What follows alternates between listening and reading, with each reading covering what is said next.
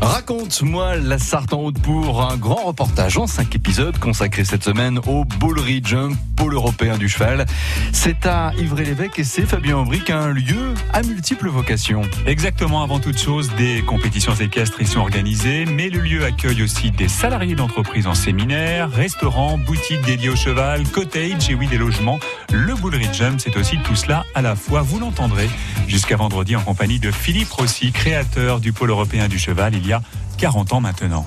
Mais commençons la série par une belle histoire. L'histoire qui est à l'origine de la passion de Philippe Rossi pour l'équitation au moment où il découvre, à peine adolescent, le monde du cheval.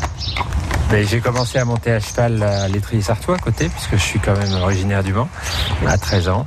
Et j'ai plus pensé qu'au cheval à partir de ce moment-là. Et par chance, dans la même année où j'ai commencé, il y a eu un cheval qui devait partir à la boucherie. Un paysan qui devait de l'argent à un autre paysan. Le gars ne pouvait pas le payer, donc il lui donne son cheval et l'autre était boucher cheval. Donc c'était une vraie histoire sartoise. Une vraie histoire sartoise. Et donc j'en parle à la maison à mes parents. On habitait au Mans à l'époque. Et ma mère dit bah oui, mais on va pas le mettre dans le jardin, quoi, ce pauvre cheval. Donc non, je vois pas l'issue. Et mon père dit t'inquiète pas, on va aller le voir. On va le voir à la Ferté-Bernard. Et c'était un cheval qui avait 3 ans, qui avait des demi-papiers. Demi-papiers, c'est-à-dire que son père était reconnu par sa mère. Il n'était pas très beau. Et on l'achète 500 francs. Et on le ramène au club. Et bien sûr, on n'a pas pu le cacher à ma mère bien longtemps parce que finalement, c'est difficile de cacher un cheval. Et ça a été le début de l'aventure avec ce cheval-là qui finalement s'est avéré d'un crack, puisque ça a été mon premier cheval de concours. Et comme à l'étrier sartois, on faisait du concours complet, j'ai fait du concours complet. Et peu de temps après, je rentrais dans l'équipe de France avec ce cheval-là. Nous venons de faire connaissance avec Jupiter, premier cheval de Philippe Rossi.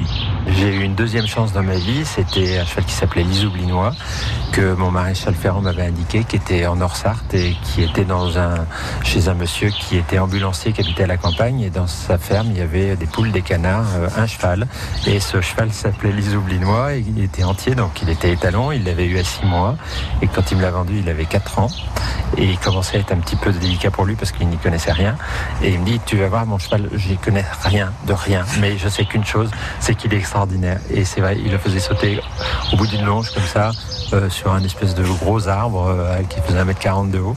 Et je l'ai échangé contre un cheval de promenade à l'époque en mettant 3 sous au bout.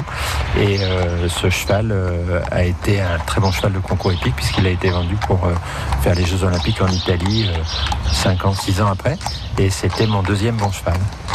Et la revente de l'Isoublinois va permettre à Philippe Rossi de financer son projet équestre, le Boulerie Jump, Pôle Européen du Cheval, à Yvré-l'Evêque, que nous visitons jusqu'à vendredi. Ah, c'est donc comme ça que la belle aventure a commencé. Bravo Fabien, merci. Demain, dans l'épisode 2, nous approcherons des pistes qui accueillent les compétitions de saut d'obstacles. Il est 6h23.